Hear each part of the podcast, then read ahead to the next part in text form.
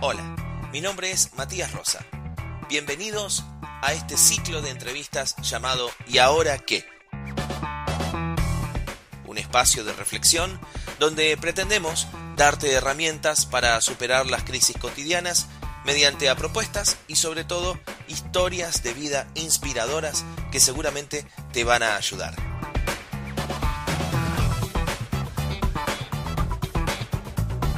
Te cuento que este y todos los programas de ¿Y ahora qué? los podés escuchar a través de todas las plataformas digitales. Y también es emitido por emisoras de cinco países en habla hispana.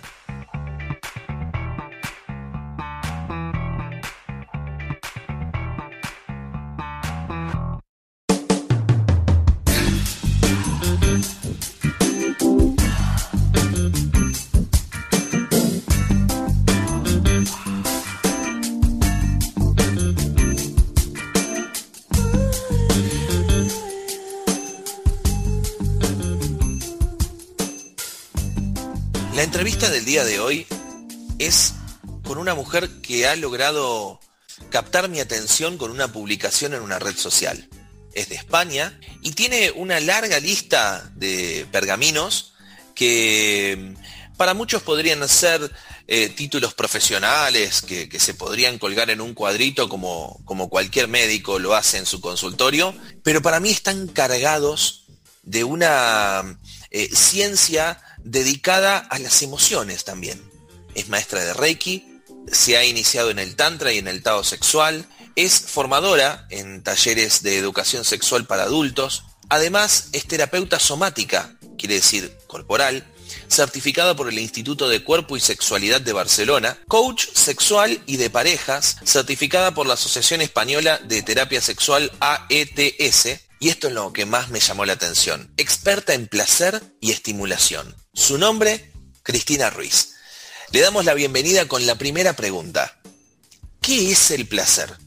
Hola, buenas tardes, Matías. Pues mira, yo describiría el placer como la respuesta que tiene el cuerpo hacia un estímulo que nos, que nos resulta agradable. Pero si hablamos en, la intimidad, que quizás eh, sería mi especialidad, pues sería la, capacidad de, de, poder disfrutar ¿no? de los encuentros eh, íntimos contigo mismo y, con otra persona o, con las que se. Que cuando uno habla de íntimo, de alguna manera también habla de esconder, ¿no? ¿Por qué crees que esto que es íntimo está tan asociado a lo oscuro, lo, lo oculto, lo, lo misterioso? Bueno, a ver, el tema de la intimidad no es tanto un tema, creo yo, que, que, sea que tenga que ser oculto, sino que intimidad significa ir hacia adentro.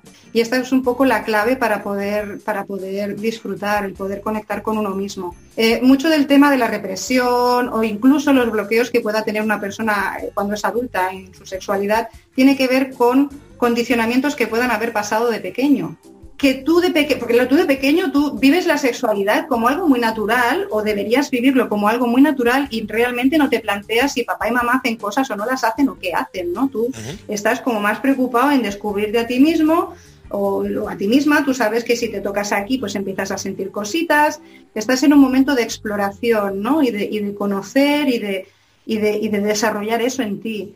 Pero yo creo que el tema de ocultar tiene más que ver con la visión que tienen los padres hacia los hijos cuando empiezan a ver eh, que sus hijos ¿no? empiezan a descubrir la sexualidad y cómo a ellos de algún modo les, no sé si decir avergüenza o les, les incomoda verlo, ¿no? Entonces, eh, si eres un padre que eres poco hábil con tus emociones y que eres muy reactivo, lo que vas a hacer es no te toques ahí, eso no se hace, y tal, y feo, sucio, tal, ¿no?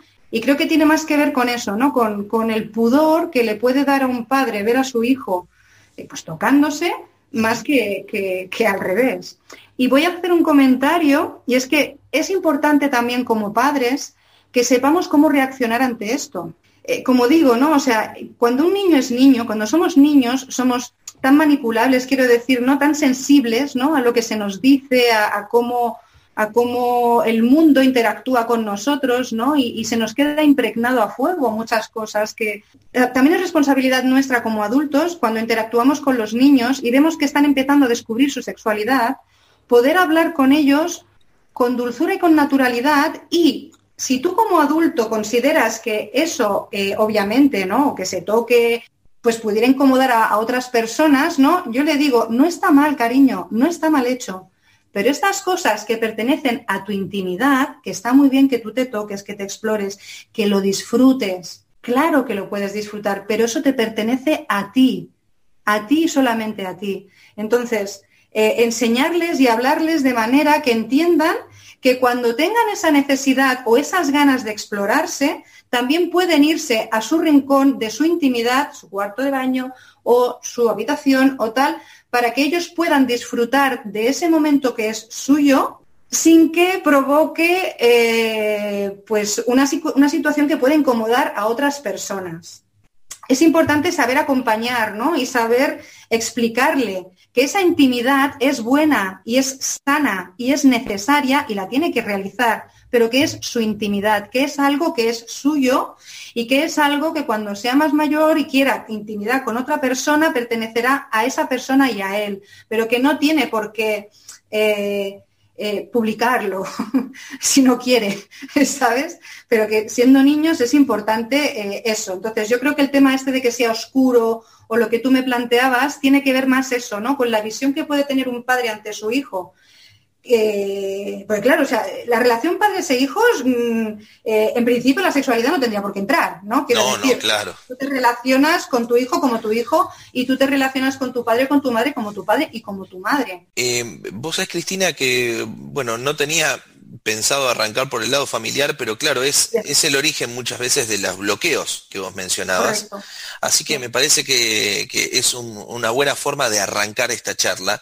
Hay algo que siempre me llamó la atención como hombre cuando uno observa a, las mujeres. ¿Qué es lo que sucede? Porque no tiene que necesariamente que ver con la cantidad de años que se ha vivido. ¿Qué es lo que sucede en una mujer para que la niña se transforme en mujer? te habrás dado cuenta, y más si asesoras personas, que hay mujeres de 40 que son aniñadas, hay mujeres de 20 que son este, adultas, más maduras, ¿no? Para vivir su, sexualidad. Y te diría más que la sexualidad, la sensualidad. ¿Cuál crees vos que es el factor que hace que eh, la, mujer dé el salto? Bueno, en, líneas generales yo creo que el desarrollo empieza, mm, eh, puede empezar desde edades muy tempranas. O sea, lo que es la sexualidad la sexualidad se da desde, que somos niños. Para mí la sexualidad eh, eh, era algo que a mí me llamaba mucho la atención. Eh, era algo que, no sé, los placeres del cuerpo, el, sentir el cuerpo, ¿no? Yo soy una persona muy de contacto, muy de tocar, muy de, sentir el cuerpo, ¿no? Entonces, es algo que, para mí era muy natural y, aunque sí que había pasado alguna vez en mi, en mi, en, mi, historia, ¿no? De que siendo niña a lo mejor me habían eh, pillado tocándome y tal, y a lo mejor me habían dicho, eso no se hace tal y tal. A mí nunca me condicionó, quiero decir, mi deseo por seguir tocándome y por seguir explorándome fue mayor que la vergüenza de que me cogieran, quiero decir. Y esto va a depender un poco de cada persona. No creo que haya un, un ABC eh, que pueda ser estandarizado, ¿me entiendes? Para, para, todas las mujeres o para todos los hombres. En mi caso, por ejemplo, desde muy niña. Y siempre tuve mucha curiosidad de, besar, cómo es besar, ¿no? Y, pero siendo, siendo una niña, ¿eh? quiero decir una niña de, de, cinco, de seis años, quiero decir pequeña. Y no creo que sea nada extraño. O sea, realmente la sexualidad, desde, desde que somos muy pequeños, la capacidad para sentir placer está ahí desde siempre a través del cuerpo sentimos todo, ¿no? Es, por donde nos llegan todos los estímulos, ¿no? Los sentidos.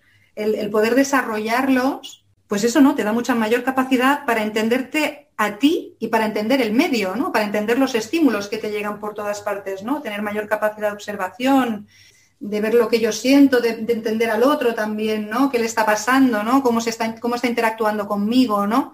Si desde pequeños ya no nos dejaran poder desarrollar esto de una forma más natural, yo creo que cuando llegáramos a la adultez, eh, pues, pues no sería más fácil, ¿no? Porque hay niñas que a lo mejor despiertan mucho más tarde. Sí que conozco gente que, que, hasta que no le vino el periodo y empezó un poco a hormonar y tal, pues no empezó a tener, dijéramos, eh, apetencia sexual o interés, o, ¿sabes? Eran como más aniñadas, pero esto yo creo que tiene más que ver con el psicoemocional de la persona y por tus propias apetencias, ¿no? Tus curiosidades, ¿no? Qué cosas te apetecen a ti, qué, te llama la atención, qué, te estimula, qué, ¿sabes? Yo a riesgo de equivocarme, eh, considero que hay también una cuota de seguridad, ¿no? En uno mismo, que, te vuelve más maduro o, que te, no sé, te manifestás de otra manera, eh, tanto ante la sexualidad como también ante el placer en general, ¿no? Yo considero que ese tipo de personas tienen algún grado de madurez mayor, ¿no? Cuando no te afecta la mirada ajena, creo que te, te, plantás ante la vida de una manera diferente.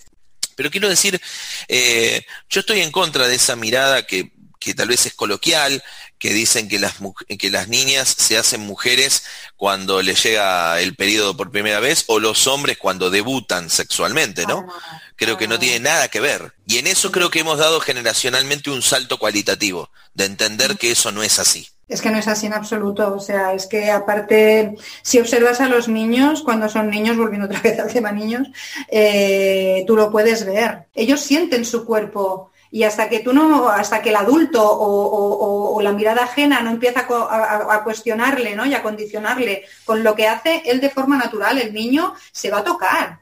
Claro. Y, va a hacer cosas eh, y va a ir a tocar un pecho si le llama la atención.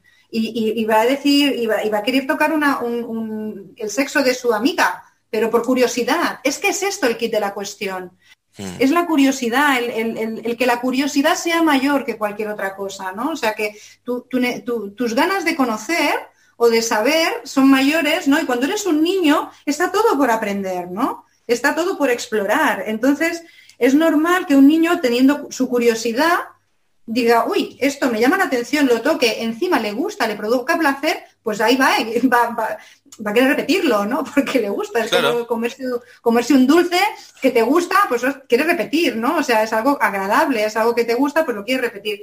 Estamos hablando con Cristina Ruiz desde Barcelona, España, en un programa especial de ¿Y ahora qué?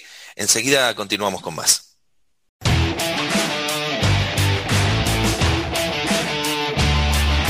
Crisis hubo siempre, pero el mundo sigue girando y girando. Está científicamente comprobado.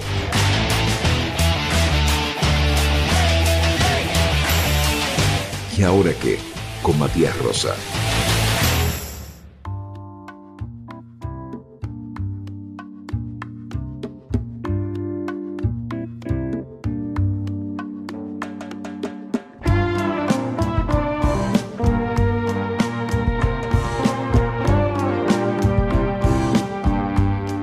Seguimos con Cristina Ruiz, desde Barcelona, España, experta en placer y en estimulación, entre otras tantas cosas que sabe y que espero nos alcance el tiempo para ir explorando porque tiene muchísimas, muchísimas cosas para contar y allanarnos el camino hacia el placer, algo que pareciera simple pero no lo es.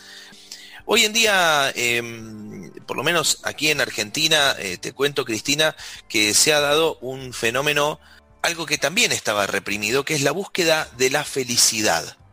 Y se puede ver en, distintos ámbitos. Esta pandemia ha provocado también una intimidad, volviendo a la terminología que usabas en el primer bloque, un mirarse hacia adentro y ver que tal vez las cosas por las que uno estaba luchando no eran las más prioritarias o por lo menos no te conducían hacia la felicidad. Entonces, esto ha generado un éxodo eh, de las eh, principales eh, ciudades, de, los centros urbanos hacia las afueras para tener una vida más conectada con, la, con el tiempo, ¿no? con el tiempo que falta en las grandes ciudades y que sobra en los pequeños poblados. Y también esa búsqueda de, de la felicidad ha determinado que muchas parejas se separen, porque se dieron cuenta que tal vez no eran felices, aunque hay otros condimentos que ahora vamos a explorar. ¿Qué componente de todo este fenómeno le atribuís em, a la pandemia? Y si a partir de tu experiencia crees que fue sano esta, e, e, esta intimidad, este verse, esta reflexión para, generar estos cambios. Posiblemente eh, sí que esta, esta pandemia o, esta situación tan crítica, ¿no? O sea, que, tan, tan extrema, ¿no? que te ha llevado, que ha llevado al límite a, porque tú decías de, las parejas que se han separado, ¿no? Pues que ha llevado al límite a las parejas, ¿no? Al límite de la convivencia, el exceso de convivencia, ¿no? O sea, el, no, no, disponer de espacio para uno mismo, ni, ni, tener esos momentos no solo de salir a tomar aire, sino de tener eh, tu parcela de vida personal, ¿no? Que, que, creo que también es sano y es necesario, ¿no? Más allá de la pareja. Por mucho que, tengas una buena relación de pareja, hay muchas parejas que sí necesitan, ¿no? Tú como individuo, como persona, vas a necesitar también tu, espacio para ti. Entonces, quizá esto, pues este exceso de convivencia, este, todos los problemas añadidos que, se han podido derivar ¿no? del hecho de estar encerrados y tal, pues ha hecho que muchas personas hayan, hayan explotado y hayan querido y hayan decidido cambiar de vida. Pero bueno, yo creo que habrá personas que, sí, que les servirá y habrán otras personas que, que, no sabrán qué hacer con todo eso. O sea, simplemente estén en una crisis bastante más gorda. Qué cachetazo al amor romántico, ¿no? Porque uno cuando eh, ve en las películas, ay, quisiera vivir con vos el resto de mi vida y demás, no se imagina que va a permanecer, qué sé yo, un año encerrado en un departamento de 50 metros cuadrados este, y terminar hartándose de esa persona que había elegido para toda la vida. Sí, claro, porque la, convivencia es, la muerte del amor, ¿no? Decían o algo así. esta frase se la he escuchado decir a, algún psicólogo. Que, ¿Por qué crees que es así? Bueno, pues es así porque se pierde la magia, porque tú para desear a alguien, o sea, el deseo, la clave del deseo, parte de la prohibición. O sea, tú no deseas lo que ya tienes, tú deseas lo que no tienes, lo que te es más complicado de conseguir, lo que es más difícil. Si yo dispongo de mi pareja, la tengo disponible para mí 24 horas, al principio, em, pues sí, ¿no? Cuando estás ahí en pleno furor y tal, de, de, al principio de conocerte o en los primeros meses de, de, relación o convivencia, que estás ahí, pues te quieres hacer maratones sexuales todo el día o tal, o, quieres, ¿no? Estrujar ahí eh, todo lo que puedas con, con esa persona, pero llega un momento que el estar tan disponible hace que el deseo baje. El deseo baja, es como si tú puedes comer pastel de chocolate todos los días y siendo tu postre favorito. Cuando llegues una tarta y media de, pastel, de, chocolate, eh, estarás harto, estarás empachado. Porque en la variedad también está el gusto, ¿no? O sea, quiero decir que, dejar espacios de tiempo en los que tú sabes que eso no, no, lo tienes disponible, va a hacer que tu deseo aumente. Por eso también hay muchas parejas adultas y tal ahora o o, parejas de segunda, ¿no? Eh, matrimonios, o a lo mejor no matrimonios, pero parejas más adultas que vienen de separaciones y tal, que deciden no convivir. ¿Por qué? Pues porque prefieren tener sus dos núcleos familiares, porque tendrán hijos quizá o lo que sea, esto es un ejemplo que estoy poniendo, ¿no? Pero, pero también les ayuda a que haya más deseo, porque saber que solo te voy a ver el fin de semana o que solamente te voy a ver tres días en semana y que o los otros cuatro no te tengo, va a, ser, va a hacer que yo cuando te vea te tenga más ganas. ¿Por qué? Porque luego sé que voy a estar otros cuatro o cinco sin verte. Así que esa sería la única receta para sostener el deseo o la principal receta. Es... La principal receta es el, la falta de disponibilidad, ¿sabes? la falta de disponibilidad. Sí, que no estés tan disponible, que sea, que sea difícil. ¿Sabes? Por eso el, juego del amor muchas veces tiene que ver con eso, ¿no? Cuando quieres conquistar a alguien, pues tiene que ver un poco con el no voy a estar tan disponible, ahora no contesto, a tal. Eso a veces entran un poco los juegos maquiavélicos, ¿no? Cuando estás ahí intentando ligar con alguien o tal, ¿no? Esa, esa falta de disponibilidad, ¿no? El hecho de que tú estés aparte se puede ver, no siempre dicen en una pareja, hay quien, eh, el que quiere más y el que quiere menos, no, es el que está más disponible y el que está menos disponible o el que sabe jugar mejor al juego de, ¿sabes? De, la expectativa del, juego este de, cómo generar sensaciones en el otro también, ¿no? Claro. Y cómo, y cómo hacerte tú de valer para que el otro también eh, pues te desee más. Bueno, empiezo a concluir, tal vez este, apresuradamente, que, que tenía razón quien dijo que la convivencia es la muerte del amor.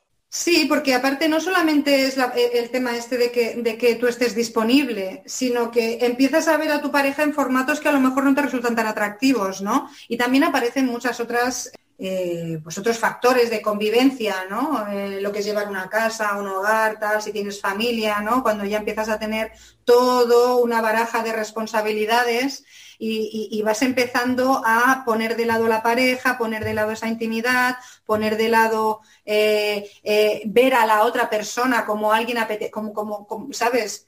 Como a tu pareja, como alguien apetecible, como, ¿sabes? Eh, si sois padres, a lo mejor ya la ves como la madre de tus hijos o el padre de tus hijos, o le ves como la persona que, te ayuda a pagar las facturas, pero no, no le acabas de ver como un hombre apetecible o como, como un buen amante. También la calidad de la intimidad es súper importante. Ajá. Eh, eh, cómo es vuestro, vuestro sexo, ¿no? O sea, cómo es la intimidad entre vosotros, ¿no? O sea, si hay una buena calidad sexual. No solamente, o sea, el deseo sí que tiene que ver con, que haya menos, quiero decir, con que sea más difícil o, que haya eh, menos posibilidad de tener sexo con esta persona, ¿no? Con tu pareja y tal, sino que luego el, el que haya sea bueno, tenga calidad. O sea, tú te sientas satisfecha con lo que, con lo que, con lo que obtienes, ¿no? Y con lo que entregas también. Que te sientas cómoda, que te sientas a gusto, que te sientas. Eso sí que hace que, el deseo también aumente, porque sabes que cuando llegue encima va a ser bueno. Claro. Quiero decir, eso, eso te, Por algo lo, extraña. Por algo lo extraña. Efectivamente, por algo le echas de menos, ¿no? Porque, claro. porque tu dosis de placer, ¿no? Quieres, quieres eh, sentir esas sensaciones que solo sientes con esa persona o en ese momento cuando estás con esa persona. Sospecho que si no te hago esta pregunta que es bien básica y seguramente te la habrán hecho más veces que cómo te llamas, eh, quien esté escuchando esto se va a sentir frustrado, así que voy al, juego directamente. ¿El tamaño importa? A ver, eh, el tamaño yo diría que no importa, no importa, pero sí importa. A ver. No importa y sí importa. No importa para dar placer, pero sí importa para la calidad del encuentro sexual, porque no solamente, o sea, está el mito este de que se supone que un, miembro grande da más placer y tal, ¿no? Y bueno, yo te puedo decir que miembros muy grandes eh, pueden tener muchas dificultades para mantener relaciones sexuales, eh, incluso para que se pueda producir la penetración porque, porque puede haber incomodidad, dolor, si mm, ¿sabes? Que, no, que, la mujer no, no, esté, o diferentes prácticas, ¿no? Si quieres hacer un coito anal, pues si es muy grande, pues obviamente lo, va a dificultar mucho más. Claro. Eh, y no creo que sea tanto el tema de disfrutar, sí que es verdad que a lo mejor, ¿no? Eh, dependiendo de la forma, el tamaño, el diámetro o la tal, que, que haga match con la, con la persona, con la otra persona, pues le puede decir, oye, pues mira, a mí me gusta que sea más grande, más ancha, más alta. No sé, ¿sabes? Cada uno va a tener como sus apetencias, pero teniendo en cuenta su propia fisonomía, ¿no? La, propia de, la mujer o de la persona que vaya a ser penetrada por ese pene. ¿no? Que, que, le vaya bien, que le dé justo ahí, que le dé el placer que, ¿sabes? Que, le siente bien, que sea como un guante, ¿no? ¿Me entiendes? Sí, sí. Pero mm, yo creo que el hecho de disfrutar más o menos con la penetración, ya que estamos hablando del tema pene, eh, no tiene tanto que ver, sí, que tiene que ver con el pene en sí, pero tiene también mucho que ver con la persona que, es penetrada. Yo te iba a preguntar algo, pero, pero bueno, sospecho que este, como en esta ocasión eh, por suerte no vas a apelar a, respuestas políticamente correctas. Porque bueno, este, seguramente que muchas de las personas que le preguntan el tamaño importa, no, en realidad, y acá estás diciendo, sí, claramente hay un condicionamiento, pero que se puede resolver. Eh, Se puede resolver eh, si tienes maña para resolverlo. exactamente. que sea grande, no eh, que grande y placer no van de la mano, porque a lo mejor grande y problemas para la penetración pueden ir más de la mano. Yo vos sabés que eh, me, sorprende porque, claro, la lógica es pensar que cuando uno habla de tamaño habla solamente del miembro masculino, pero están, digamos, ha tenido tanta repercusión las operaciones vaginales que se han hecho muchas vedettes y muchas mm, personas del ámbito artístico, o por lo menos dicen que se la hicieron, hay que ver si realmente se lo hicieron o no, eh, que también te iba a preguntar por lo vaginal. Si, mm, eh, sí, pero bueno, mm, creo eso tiene algún tipo de, condicionamiento. Tema estético, no tanto vaginal interno, creo, ¿eh? o sea, a lo mejor me equivoco, pero los temas de las operaciones de, de mm, femeninas, ¿no? De, no es tanto la vagina. Entendamos que la vagina es la parte interior, es el, canal por donde penetra el, pene. ¿Vale? Pero tenemos la vulva, que es la parte exterior, la parte de arriba, el monte de Venus, y luego serían los labios, que normalmente son el tema de los labios, los labios, mm, eh, los superiores, los, los, mayores, los menores, los que se...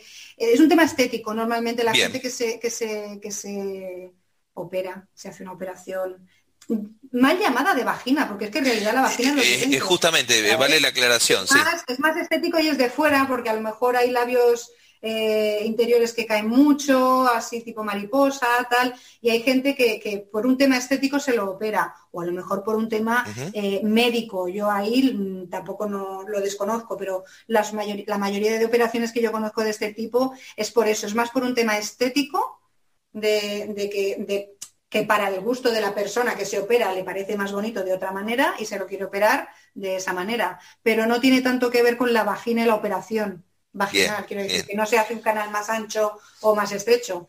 Mm, ¿Sabes? Y lo que yo te venía a decir antes, que el tema de disfrutar más o menos con un pene grande, un pene más pequeño, lo que sea, tiene mucho más que ver, eh, sí, obviamente el pene tiene que ver, pero tiene más que ver con la persona que va a recibir esa penetración, ¿no? Mujer u hombre, o, como se quiera definir a sí misma esa persona, eh, que tenga esa capacidad para, sentir ese placer, ¿no? Que haya ese deseo, que, haya esa estimulación, que haya esa, predisposición, eh, no solamente física, sino también mental, que este también era un tema que me gustaría tocar en algún momento, ¿no? Que, que mm, todo este tema del deseo, del placer, tal, y tiene mucho que ver con cómo estamos interiormente, eh, psicológicamente, quiero decir, con nuestro interior, ¿no? Todo lo que decías tú antes de la seguridad en uno mismo, ¿no? Cómo tú te sientes seguro o segura en ese momento y tú te abres a la experiencia, ¿no? Pues el tema de, de disfrutar con un pene más grande, más pequeño, del tamaño que sea, va a tener que ver mucho también con tu capacidad de disfrute propia, bueno, la siguiente, la siguiente pregunta tenía que ver con eso. Este, eh, ¿Cuánto juega en el placer sexual y físico algo que es intangible como es el romance? Bueno, el romance, a ver, es que esto ya va a depender de cada uno, ¿sabes? Mm. De alguna manera ya me lo venías eh, un poco contestando, ¿no? Este, eh, la, la, la, sintonía que sientan las, las, dos personas, tres, las que sean. Que, que más que romance, yo creo que es una cuestión de química, porque eh, o sea, podemos, aquí podemos hacer una disociación. Una cosa es sexo y otra cosa es sexo romántico en pareja. Quiero decir. Bien, a ver qué es cada uno. Con una persona solamente porque tienes química y, y, y porque tienes capacidad de disfrute y, porque quieres disfrutar el sexo, simplemente. ¿Vale? Bien. Eh, y yo mm, lo, que sí quería haber hilado antes con la conversación era, como ya que hablábamos de, que si quieres esto ahora lo retomamos, pero sí que quería, quería hilar, era, está el mito este de que el tamaño importa y luego también está el mito este de si yo hago disfrutar al otro, tal, ¿sabes? El placer, ¿no? Por eso, o que un hombre es hombre, eh, eh, poniéndonos machistas, ¿eh? O lo que se escucha a veces por la calle y tal, ¿no? Un hombre es hombre porque hace disfrutar a la mujer y, yo mi hombría porque tal. Eh, aquí hay un mito muy grande y es que yo tengo que hacer disfrutar al otro. Si yo no tengo capacidad de disfrute, si yo no sé disfrutarme a mí misma, el otro no me va a poder hacer disfrutar. ¿Me entiendes? Lo que yo quiero decir aquí. Excelente. o sea, que, eh, que la clave del placer está en uno, en uno mismo, en una misma, depende de mí. De nuevo, la intimidad que tiene que ver ir hacia adentro, ir hacia mí. Yo no puedo disfrutar con el otro si primero no entro dentro de mí. Para llegar al otro, el único camino que hay es interior de tomar conciencia de uno mismo, de tomar conciencia de tu cuerpo, de saber lo que te gusta, de saber cómo te gusta, de entender tu cuerpo en cada momento, qué es lo que está necesitando y qué es lo que eh, en ese momento es lo apropiado para ti. ¿Sabes? ¿Qué es lo que tú estás deseando en ese momento? En ese momento me refiero en todo el transcurso de la relación íntima sexual. Desde que empieza, mm, transcurre hasta que finaliza. O sea, cómo tú te vas sintiendo tu cuerpo, pues ahora me apetece esto, ahora me apetece el otro. Y también tener la capacidad para poder comunicarlo y comunicarlo bien. Porque la buena comunicación sexual es clave para que la cosa vaya bien todo el rato. Porque, ¿sabes? Eh, cuando hay... Eh, porque una relación sexual puede ir bien y puede ir mal después si, si, no, si te falta esto. Si te falta eh, conexión contigo mismo, ¿no? Conexión conmigo misma, con mi cuerpo, ¿no? ¿Qué es lo que estás sintiendo? ¿Qué es lo que quiero? ¿Qué es lo que deseo? E ir a por ello. Si yo no hago esto, si no hago este ejercicio interior, el otro no, no, no, no puede hacer nada.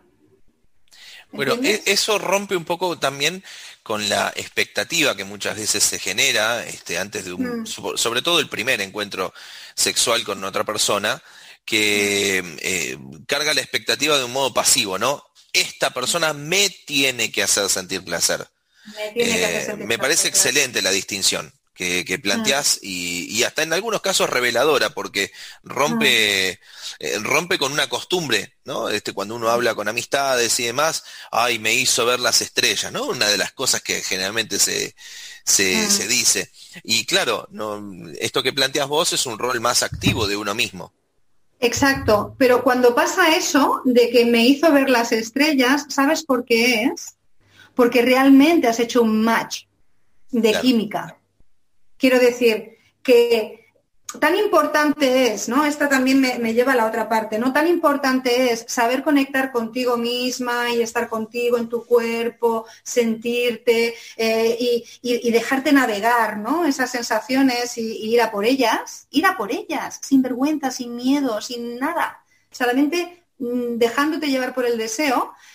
Pero tan importante es eso como saber entender al otro, ¿no? Saber eh, navegar también la respuesta de su cuerpo, ¿no? Y, saber entender, ¿no? Entender un poco qué es lo que está pasando, si yo toco aquí, qué sucede, ¿no? El, por eso te decía antes que tan importante es la curiosidad, ¿no? Porque cuando uno es curioso y cuando se empieza se empieza a, bueno, pues a educar, en el no sé, empiezas a tener tus experiencias sexuales y, empiezas a, pues eso, a experimentar ¿no? con el sexo.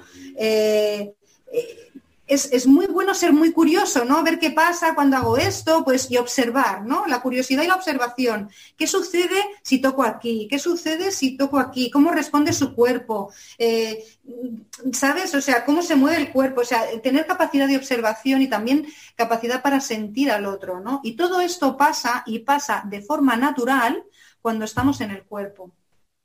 Cuando no estás pensando, y, esta es otra de las lacras eh, sociales, ¿no? Que la gente tiene sexo desde la mente. Olvídate de la mente. La mente tú no puedes tenerla ahí. O sea, la mente tienes que apagarla. Tú no puedes estar pensando, quiero hacer esto, quiero hacer lo otro. No, no, tú lo que tienes que hacer es hacerlo. Sentirlo, estar ahí y estar navegando. el, famoso, dejarse llevar. Dejarse llevar, pero dejarse llevar, sí, dejarse llevar en, coherencia contigo mismo, ¿no? Con lo que tú te apetece hacer. y, con lo que tú estás viendo que al otro también le apetece, ¿no? Y, que haya pues eso. Y, lo que tú dices de ver las estrellas con el otro es porque ha habido match, porque has dado con una persona pues que también o tiene una buena capacidad para conectarse consigo mismo, entonces conecta bien contigo, con el otro, tiene experiencia, obviamente. Eh, y tiene esa habilidad, ¿no? Hay, gente que sí que también pasa, ¿no? Que tenemos esa habilidad de conectar con la intimidad y, de saber entender y ver al otro lo que le está pasando. ¿no? Y poder, y poder hacer un poco eso, ¿no? Poder entrar ahí, ¿no? El, poder fusionarte energéticamente, sensorialmente, eh, no sé, como lo quieras ver. Antes de ir a la última pausa, Cristina, quisiera preguntarte por, por esta eh, disciplina llamada Tantra y el Tao sexual. ¿Qué es lo que plantean diferente a lo que uno habitualmente conoce? Eh, porque también hay, ciertos mitos que se han establecido prejuiciosamente alrededor de ellos, entonces creo que vale la pena eh, explicarlos, aunque sea de modo breve. Bueno, tengo que decir que yo tengo algún cierto conocimiento, pero no soy ninguna experta ni en Tantra ni en Tao. Lo quiero dejar claro, porque a lo mejor me pueda estar escuchando alguien que sí que sea mucho más experto que yo y pueda puede decir algo que a lo mejor no sea tan apropiado. ¿no? Entonces te, replanteo la pregunta, basado en, la experiencia que vos tenés en otras disciplinas, ¿cuáles son las cosas más originales que has encontrado en el Tantra y en el Tao? Eh, en el Tantra y en el Tao lo que, lo que, lo que yo veo que trabajan más es el, tema este del, del, conectar contigo mismo.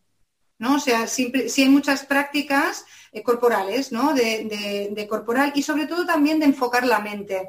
De enfocar la mente a lo mejor en hacer circular la energía en tu cuerpo o en tomar mayor conciencia de una zona de tu cuerpo, también el tema de la respiración, el tema también de, eh, poder em, conectarte y ponerte en paz con tus emociones, porque el sexo te va a despertar emociones. ¿Sabes? Esto es así, quiero decir, te, va a pasar. A lo mejor em, pues no sé, ¿no? Te, produce, se, te, abre un poco, eh, pues eso, el corazón, te, entran emociones diferentes, te emocionas o no, no tiene que pasarle a todo el mundo, pero a algunas personas les puede pasar. Quiero decir, y lo que sí que me gusta mucho del Tao es cómo haciendo, por ejemplo, mm, tiene mucho conocimiento del cuerpo, de cómo circula la energía dentro del cuerpo y de cómo ciertas, eh, ciertos ejercicios de hacer circular la energía por el cuerpo y, tocar aquí o allá o tal, provocan ciertas sensaciones y provocan mayor placer. esto es lo que más me gusta del Tao o, de, o, del Tantra, ¿no? sobre todo eh, todo el trabajo corporal. El trabajo corporal y, el de aliviar la mente, el de si la mente tiene que hacer algo, pues que esté enfocada en, el cuerpo. Así que hasta aquí, eh, y antes de ir a la pausa, eh, me gustaría resaltar con, resaltador precisamente de amarillo, ¿no? Algunos conceptos. El motor que, permite este, la búsqueda del placer es la curiosidad. El placer llega con el conocimiento primero de uno mismo y luego de la pareja o, en ese momento la, compañía que uno tiene. Eh, y que también es necesaria una honesta y eficiente comunicación ¿no? Este, que te permita apagar el cerebro para poder dejarte llevar por las emociones. ¿Vamos bien? Sí, por las sensaciones, por las, sensaciones. corporales. y la comunicación eh, no tiene por qué ser verbal todo el rato, ¿no? Porque sí que es verdad que, que hay ciertos momentos en los que sí, obviamente, se necesita hablar, o si, por ejemplo, hay algo que tú no quieres hacer, o si quieres hacer, o que quieres que te hagan, pues que te gustaría que te lo hicieran, tal, es, bueno comunicarlo, obviamente, ¿no? Pero lo que yo decía de tener una buena comunicación, pues eh, eso, ¿no? El, saber también eh, entrar en esa sensualidad a la hora de comunicar, que va a hacer mucho más apetecible que eso suceda o que el otro te lo pueda entregar. Eh, sin que haya un, ¿sabes? Un, tono ni de exigencia, ni de tiene que ser, ni nada de esto, ¿no? No, muy interesante, sí, sí, sí, sí, perfectamente. Es muy interesante. Eh, dejo la pausa porque, este, eh, por si querés agregar algo más, pero me parece muy interesante. Y bueno, con esto nos vamos a la siguiente y última eh, pausa. Estamos con Cristina Ruiz desde Barcelona, España. Eh, experta en eh, placer y en estimulación, y es esto, ¿no? El placer, el tema que nos convoca el día de hoy.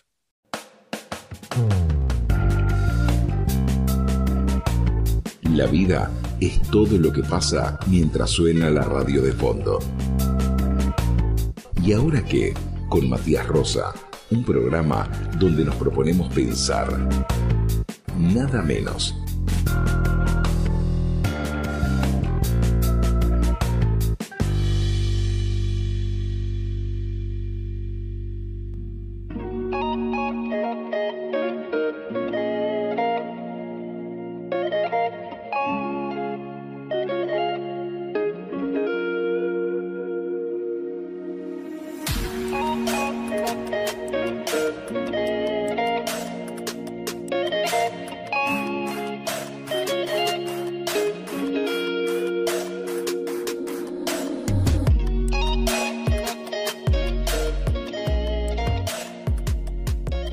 Continuamos y ya en el tramo final de esta entrevista con Cristina Ruiz, experta en el placer, en la estimulación, coach de parejas, eh, certificada por la Asociación Española de Terapia Sexual y, además eh, terapeuta somática.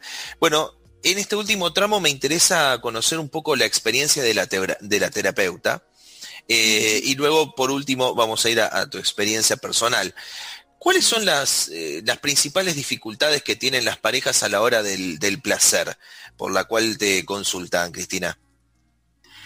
Eh, bueno, la, mayoría son mujeres que tienen dificultad para sentir placer por los condicionamientos que, sean, o sea, ya las causas son, son particulares ¿no? de cada uno. Eh, pero sí es algo muy curioso que también me encuentro muchas veces que, me contacta el marido porque quiere aprender a darle placer a su mujer. Entonces, yo siempre le digo, pues que el problema, mm, o sea, eh, la cuestión es que es ella la que tendría que venir, porque si el, el problema o el condicionamiento, el bloqueo o la incapacidad la tiene ella, por mucho que yo te diga, haz esto, al otro, lo demás para allá, tiene que ser ella la que se lo trabaje, porque en muchos casos la falta de, la incapacidad para sentir placer, aunque sí que hay una parte física, ¿no? De conexión con el cuerpo, de, falta de práctica, ¿no? De, falta de practicar y de, y de exploración, ¿no? De autoconocimiento, de autoexploración. Eh, pero no como un, ay, tengo que hacerlo, no, no, de nuevo, con esa curiosidad, con esas ganas de saber más, de conocer más, de experimentar, ¿no? De experimentarte a ti misma.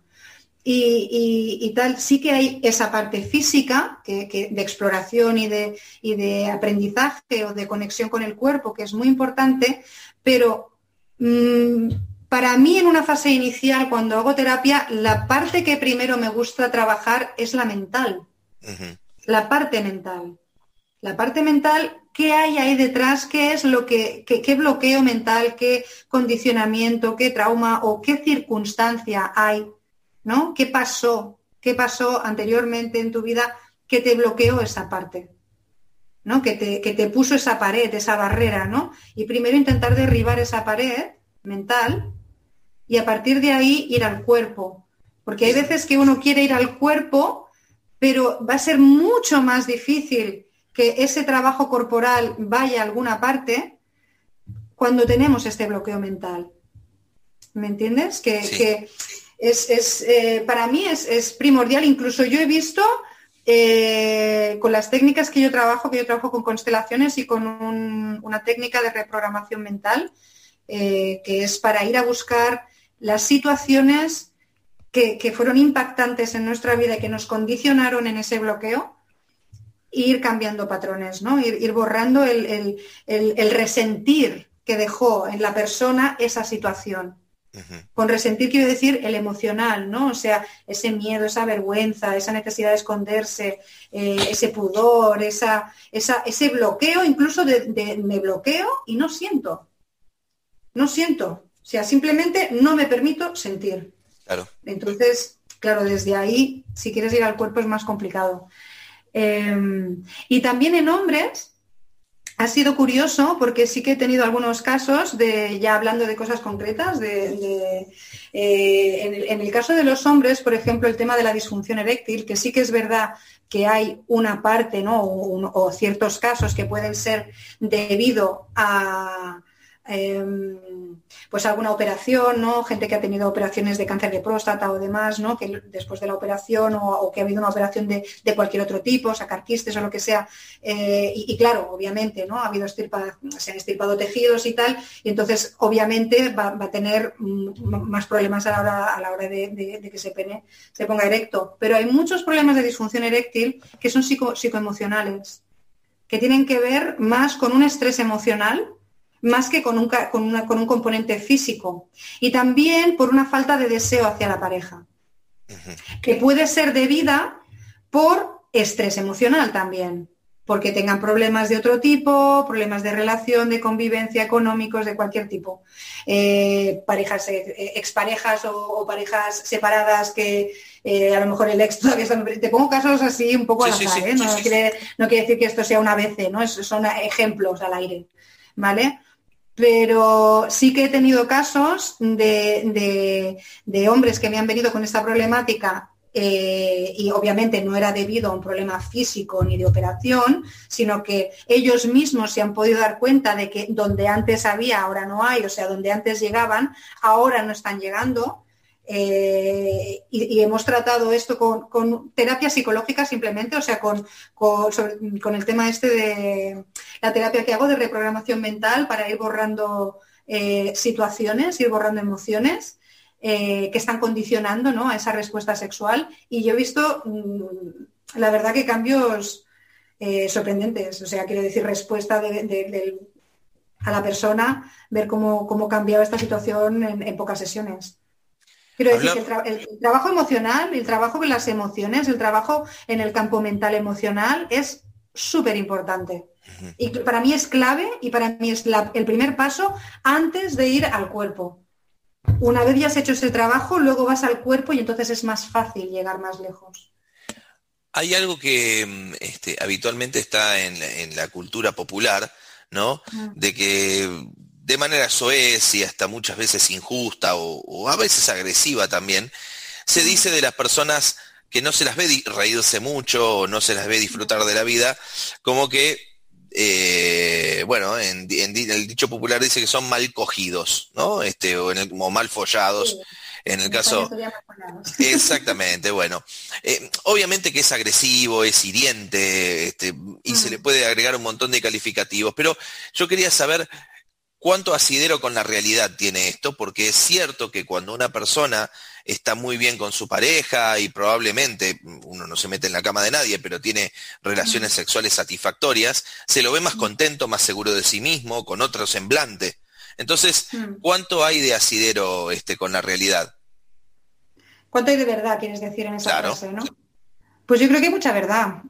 Aunque suene feo decirlo, aunque suene mal y aunque, aunque sea, aunque sea eh, poco correcto, políticamente correcto, eh, eh, es cierto, ¿no? O sea, cuando uno, pero no, o sea, estar bien, bien cogido, estar bien follado, ¿sabes? Te cambia el estado de ánimo. Sí. Cuando tienes buen sexo, cuando tienes una buena relación sexual o cuando tal, es que, es que tu cuerpo está inundado de, de, feromonas, ¿no? Y, de, todas estas hormonas que nos producen felicidad, ¿no? Eh, quiero decir, estás mucho, te sientes satisfecho, ¿no? el sentirte satisfecho es lo que te va a hacer salir a la calle con otra energía, con otra, con otra actitud, con, otra, eh, con otro talante, ¿no? Pero también tengo que decir que no solamente sexualmente, ¿vale? Porque sí que es verdad que, cuando uno tiene buen sexo, pues está más feliz, ¿no? Está como que la energía más arriba y, es sano, es sano, porque te, pues eso, estás satisfecho, te sientes bien, entonces pues eso, vas por la calle pues más feliz. Pero creo que no, muchas veces el tema del mal humor o de que haya gente más infeliz o, qué tal, también tiene mucho que ver eh, con, problemas emocionales, con frustraciones más profundas, no solamente tan sexuales. ¿Sabes? Sí que es verdad que un buen polvo te puede alegrar el día, pero luego, si, si, por ejemplo, hay desavenencias eh, con esa persona, por muy buen sexo que tengas, eh, eh, a la larga eso no se va a sostener. Quiero decir que lo que te entra por un lado te sale por el otro, porque si te llevas mal de carácter o, no os entendéis en otros aspectos, quiero decir a nivel de relación, ¿sabes? O ni siquiera se produce la relación, entonces, pues eso, ahí entran otros deseos frustrados. Yo creo que es eso lo que puede amargar más a la gente, ¿no? Los deseos frustrados, la sensación de insatisfacción interna que, te puede venir no solamente por no tener buen sexo, sino por no tener una buena relación de pareja o por otro tipo de factores que vengan de más lejos. Vamos a hablar de generalidades, ¿verdad? Pero pero este, imagino que es una consulta habitual. Eh, seguramente habrás escuchado que eh, después del nacimiento de un hijo, las parejas tienen problemas para recuperar el deseo en algunos casos. Siempre hablamos de generalidades, ¿Cuáles serían los tips para poder recuperar la magia, ¿no? La química, este, si es que de alguna manera se pierde cuando, cuando bueno, este, toda la energía está abocada a un niño, ¿no? Bueno, primero Esto yo creo que hay que verlo en cada caso, porque yo creo que también eh, habrán personas que afronten la paternidad de, otra manera, ¿no? Sí que es verdad que hay procesos naturales, como que la madre a lo mejor al principio pues esté más enfocada en el hijo, porque lo que tiene es esas, ese instinto, ¿no? De, acabar de, criarlo, ¿no? Porque el niño depende absolutamente de ella, ¿no? En ese sentido, de, amamantarlo, de cuidarlo, tal, que obviamente ahora con, con, eh, con los cambios sociales que están habiendo, ¿no? Donde el hombre es mucho más partícipe también a lo mejor de esta fase de, mm, del nacimiento del niño y demás, pues también se puede hacer cargo y puede hacerse, eh, pues eso, ¿no? Hacerse cargo de ese momento, ¿no? También para dar espacio a la madre a que no se pierda a sí misma también por el camino. Em, pero eh, primero de entrada yo creo, creo que lo principal sería entender que es una fase, ¿no? O sea, eh, que, los padres entiendan que es una fase donde a lo mejor habrá un periodo de tiempo, a lo mejor, digo a lo mejor, porque a lo mejor hay otras personas que lo llevan de otra manera, pero lo normal es que haya una fase en la que eh, la madre vaya a estar más enfocada en el, en el niño, que el, que el, padre lo entienda como algo natural y no como que le están quitando eh, su lugar, ¿no? Porque esto a nivel inconsciente puede ser como que me están quitando el lugar, ¿no? Me está quitando a mi mujer, el niño me está quitando a la mujer, ¿no? Y también naturalizar un poco el tema de la intimidad, aunque esté el niño. Yo sé que esto a lo mejor puede quedar un poco como extravagante decirlo, ¿no? Pero eh, el naturalizar, ¿no? Que, que siga habiendo contacto amoroso, cariñoso entre los padres, ¿no? Incluso sexual, ¿sabes? A lo mejor no cuando esté el niño delante, pero, buscar esos espacios, no, no, no, abandonar todo eso, no abandonarlo del todo, ¿sabes? De alguna manera eh, encontrar esos momentos, ¿no? Y, naturalizarlo, no sé, naturalizar, entender que es algo natural. Cuando se pierde la frecuencia... Intentar ser menos exigente con, con, con la pareja. Bien, cuando se pierde la frecuencia, ¿es más difícil retomarla? ¿Cómo? Cuando se ah, cuando se pierde la frecuencia, pues puede ser, sí. Porque somos, mira, el ser humano somos, somos seres de hábito. Entonces, eh, si tú pillas un hábito, es más fácil que lo mantengas que si no, ¿sabes? Que si lo vas dejando, es como que el cuerpo también se aplatana, ¿no? Bien. Contra más, más le das de una cosa, más quiere. Contra menos le das, menos quiere. ¿No? Entonces, por eso digo no perder del todo, ¿no? el dejar algún espacio, el que haya algún contacto. No estoy diciendo a lo mejor de tener sexo completo o tal, sino pues que haya caricias, que haya, eh, que haya cierta intimidad, ¿no? En la medida en la que le apetezca a cada pareja. Quiero decir, a lo mejor pues me apetece que solamente mm, mm, me acaricies o me toquen los pechos o yo qué sé, o me hagas masaje en los pies o, o tal, pero que, que siga habiendo esa conexión, ese contacto, ¿sabes? Excelente. Y, que, puedas seguir viendo a tu pareja como un hombre o como una mujer, no como el padre o la madre. Me encantó este, este, esta entrevista. Cerrando, me gustaría eh, consultarte, ¿cuál crees vos que es el ideal de, la química, ¿no? de la conexión sexual? ¿Cómo sería eh, eh, la, conexión este, perfecta, la, conexión más vinculada al placer del que estamos hablando? Eh, ¿Me estás hablando cuál sería el ideal? Claro, es un ideal. Este, obviamente que esto va a tener un montón de matices en base a las personas que participen, pero... Sí, pero, el ideal es que hagas eh, más... A ver, ¿por qué, te lo, por, qué te lo, ¿por qué te lo pregunto? Porque uno muchas veces no sabe qué esperar, ¿no? Mm. Eh, entonces, cuando se establece un ideal, se establece un norte, y en base a ese norte uno puede decir, bueno, debería ajustar algunas cuestiones para llegar a ese norte. Algo has mencionado con respecto a las parejas que son, este, que tienen hijos, eh, que es bastante común, al menos yo no soy terapeuta, pero es bastante común escucharlo en ámbitos sociales, donde se pierde el interés por una fase, por una etapa, como vos bien decías, creo que has encontrado el punto, ¿no? Este, y, has mencionado este, de manera muy acertada cuáles pueden ser las alternativas que se tienen.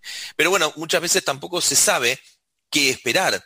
Sobre todo estas personas que han crecido con bloqueos o con algunos condicionamientos sociales que vienen de la familia probablemente, donde no saben que, me siento satisfecho con esto, exijo más, este, me exijo más. Eh, a eso me refiero con el ideal.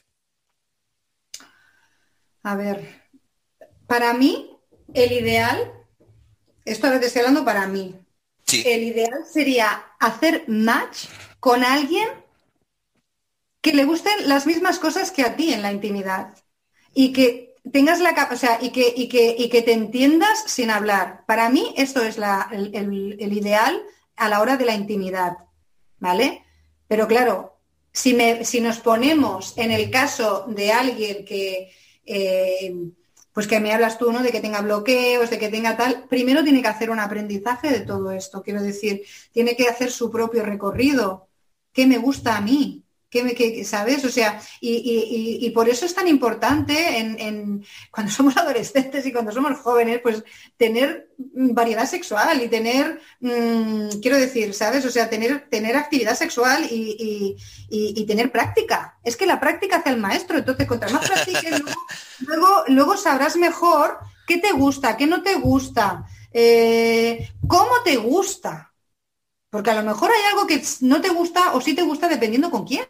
Claro. Porque lo ¿sabes? Porque, porque si hacéis match o no hacéis tanto match, ¿no? O sea, para mí el ideal tiene que ver con eso, con dar con, esa persona que, que, te entiendes, que te gustan las mismas cosas y que te entiende tu ritmo y que, y que eh, aunque haya algún así, tú puedes decir, oye, esto, esto, ¿sabes? Puedes comunicarte y hay un entendimiento rápido y no se rompe. ¿Sabes? No se rompe, por mucho que tú digas, ay, hazlo así, hazlo asado, tal, el otro no se lo toma mal y piensa que es que me estás corrigiendo y es que lo hago mal y entra en un bucle mental de, chorradas que le están sacando de ahí, sino de, bueno, chorradas a lo mejor no, a lo mejor para él es un problema, ¿no? Pero me vengo a referir, de cosas mentales que te cuentas tú a ti mismo y te sacan de ese momento, que tú puedas estar con alguien que está igual de conectado con el momento como tú. Y que, y que, y que lo que estáis haciendo fluye solo. ¿Sabes? Para mí eso es el ideal de alguien que te entiende, de alguien que con tus gestos te sabe leer. Que, pero esto, claro, esto te lo da la experiencia, esto te lo da el, haber caminado el sendero bastante, ¿sabes? Y tener buena capacidad de conexión contigo mismo y con el otro. Cristina, realmente ha sido esclarecedor en algunos pasajes de, este, esta entrevista, eh, además de, una hermosa sorpresa tener esta posibilidad que te brinda el mundo digital de poder cruzar el océano en una conversación con cinco horas de diferencia y hablar sobre cosas que nos generan esto, placer y al mismo tiempo curiosidad, ¿no? Porque en tanto el placer es algo la palabra no es oculto, pero no demasiado público, eh, propiedad de uno mismo, como bien dijiste, eh, también genera mucha curiosidad. Así que ojalá que, este programa le permita a mucha gente poder iniciarse o profundizar la exploración hacia el placer. Pues espero que también sea así. Muchísimas gracias, Matías. Ha sido un verdadero placer para mí también poder hablar contigo y, poder hablar de este tema que me encanta. Para cerrar, Cristina, ¿cómo te podemos ubicar? Las personas que tengamos consultas, hoy el mundo es globalizado, así que tal vez desde cualquier país te pueden ubicar, eso es maravilloso. Y, en tanto hablamos el mismo idioma, este, eh, va a ser mucho más sencillo. ¿Cómo te ubicamos? Sí.